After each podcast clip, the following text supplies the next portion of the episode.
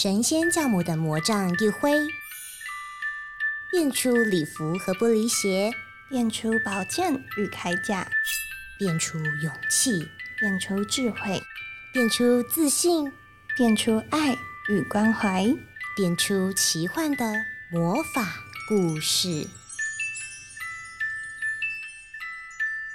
欢迎收听《哔哩吧啦蹦》。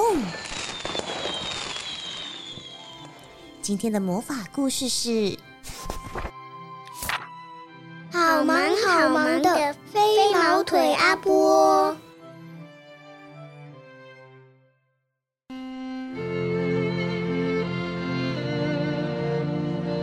嗨，我是阿波。有一天，国王召唤我进城堡。阿波，你该去找国王报道啦！你就是那个飞毛腿阿波吧？我有个任务要给你。是的，陛下。他听说我跑得非常快，命令我把一个重要的讯息送去给邻国的国王。我得先越过山丘，沿着河流走，接着再一路向西边前进。我收好写下讯息的卷轴，立刻就出发。但是越过第一座山丘之后，我不得不停下脚步。请帮帮我，爸爸！他爬树的时候踩空了，怎么办？怎么办？有没有人可以救救我？过了一段时间，等松鼠爸爸好多了，我才继续上路。接下来几天，我沿着河流往上游走，在河边遇见一个非常伤心的小家伙。嗯，我心爱的球被冲走了。嗯，我看见水面上有个东西，就飞快的沿着河流往下游跑。哎，你等等我！当我回来的时候，那个小家伙看起来非常开心。谢谢阿波。天色渐渐暗了下来。这时，我在草原上遇见精疲力尽的猪妈妈。她说他需要一点时间去办一些小事，问我可不可以帮忙他照顾一下小孩。嗨，猪妈妈。嗨，阿波，可以拜托你帮个忙吗？我得去买个东西，需要人顾一下孩子。没问题。走开了！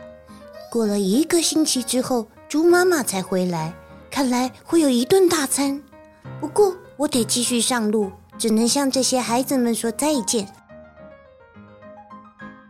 我从白天走到夜晚，再走到天亮，只想好好赶路。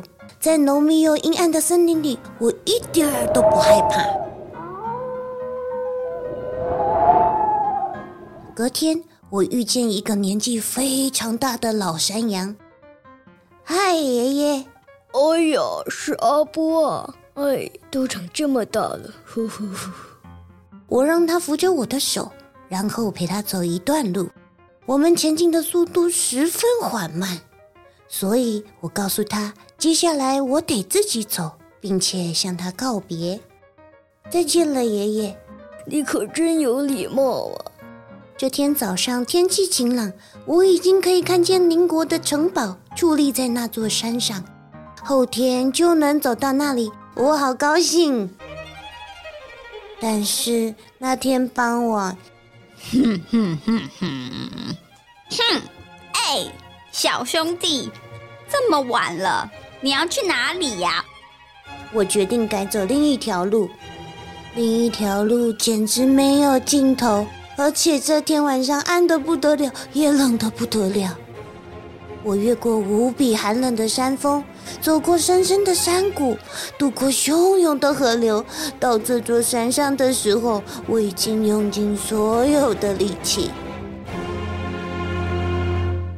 嘿呦嘿呦！哦，这只小老鼠可真重啊！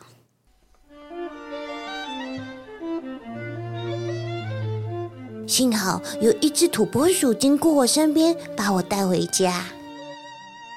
你终于醒了，我真的很担心你呢。谢谢你救了我，我叫阿波，你叫什么名字？我叫艾玛。过了好长一段时间，我才重新恢复体力。土拨鼠小姐艾玛真的好可爱。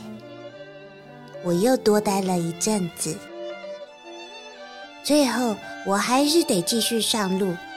这些面包让你在路上吃，我相信我们很快就会见面的。快要到达城堡之前，我休息了一会儿，吃了艾玛为我准备的面包加蜂蜜，然后我敲了敲门。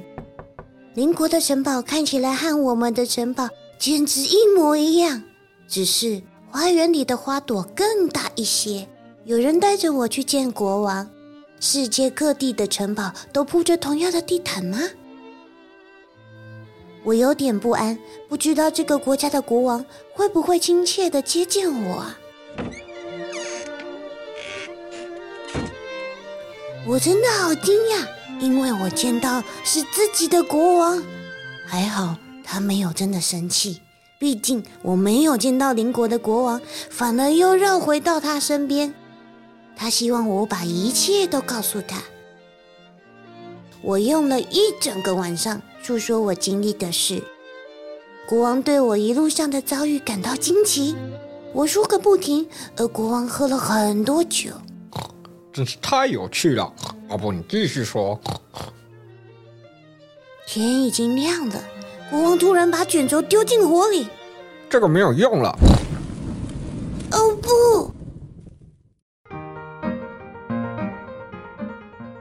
后来吃早餐的时候，国王提议要在城堡的庭园里盖一间小房子。这样的话，如果他有什么事情想交代我去做，我就在附近。他下令让人买了木材，我们立刻就开始盖房子。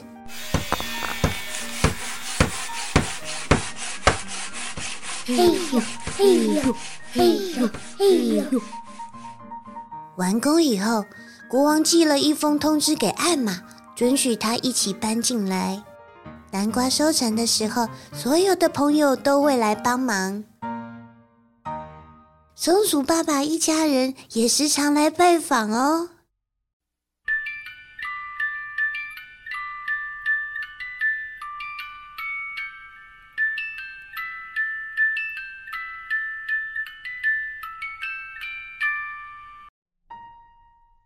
嗨，小宝贝们，听完故事，你觉得阿波是一个什么样的人呢？露露仙子觉得阿波是一个善良、勤恳又负责任的好人。他或许有点憨厚，也不是很机灵，但是他处处以善为出发点，途中看见需要帮助的人，总不吝停下脚步，全力帮助他人。他的可靠和负责不言而喻，也难怪国王会把任务交托给他。最后。甚至还特别为了阿波，在城堡庭园盖了一座小房子。其他的朋友们也不时会前来拜访帮忙。由此可见，阿波是一个人缘极好、也深得他人信任的人。露露仙子，我想知道。我发现故事的上半部都是彩色的，画的都是阿波的经历。但下半部都是黑白色调，画的都是国王的生活和变化。为什么要这样画呀？为什么阿波要停下来帮助别人？他不是要赶着去送信吗？为什么国王要在城堡旁边帮阿波盖一间小木屋呢？为什么国王没有生气，反而最后丢掉了卷轴呢？嗯，真的是太棒了，小宝贝，这些发现都是故事中的重点呢。首先，我们先说说小仙子的第一个发现。故事中的画面采用两个叙事的轴线，上半部是阿波的经历，而下半部则是国王的日常生活。阿波的经历多彩多姿，从头到尾都是彩色的，而国王在还没遇到阿波前，生活感觉起来似乎有点单调、孤单，直到遇见了阿波。听起他谈论了沿途的经历，两半部的叙事线才合而为一，成了全彩的画面。这样的表现手法隐含着国王在遇见阿波这个好友之后，生活仿佛增添了趣味，因此生活不再单调无聊。这也可以说明，最后国王为什么没有大发雷霆，反而还替阿波盖了一间离自己很近很近的小木屋，为的不是要随时发号施令或是交代任务，而是随时随地就近可以去探访朋友。虽然阿波最终没能完成国王给予的任务，但是整趟旅程途中所经历的一切才最珍贵。他的停留或许延迟了任务的完成日期，可是。途中被阿波所帮助的松鼠爸爸、猪妈妈、老山羊，甚至是途中阻挡去路的恶犬，都因为阿波的协助而解决了难题，也对于这个满怀善心、助人为乐的阿波留下了深刻的印象和感激之情。所以，故事的最后，这些在路中遇到的人们都成了一辈子互相关心、真诚相待的朋友，因为他们知道阿波是一个善良、值得信赖的好朋友。小宝贝们。有时候，人生的重点并非只有结果，过程中所获得或是失去的，反而更能够让自己成长茁壮，也让自己变得更体贴他人，更能关怀周遭的人事物。就像阿波，即便他绕了一大圈，最后还是回到原点，没能彻底执行任务，但是整趟旅程都不会是白费的。那些被他所拯救、协助，甚至偶遇的人事物。都是让阿波的人生更丰富的养分。他在贯彻善念的同时，帮助了别人，也幸运的遇到了同样助人为乐的伴侣，更把这份善与爱带给了国王，让国王也同感了这份欢乐，也好像经历了这些奇幻的冒险。小宝贝们，你们是不是也像阿波一样，时时以善待人呢？你的身边是不是也有这样善良又值得信任的朋友呢？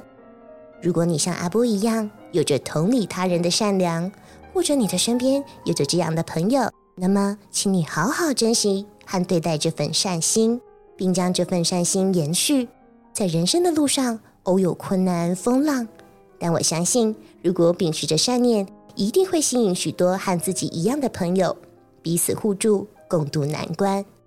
你知道吗？在经历过困难后的友情，反而更加珍贵难得呢。好喽，哔哩吧啦嘣，我们下次见。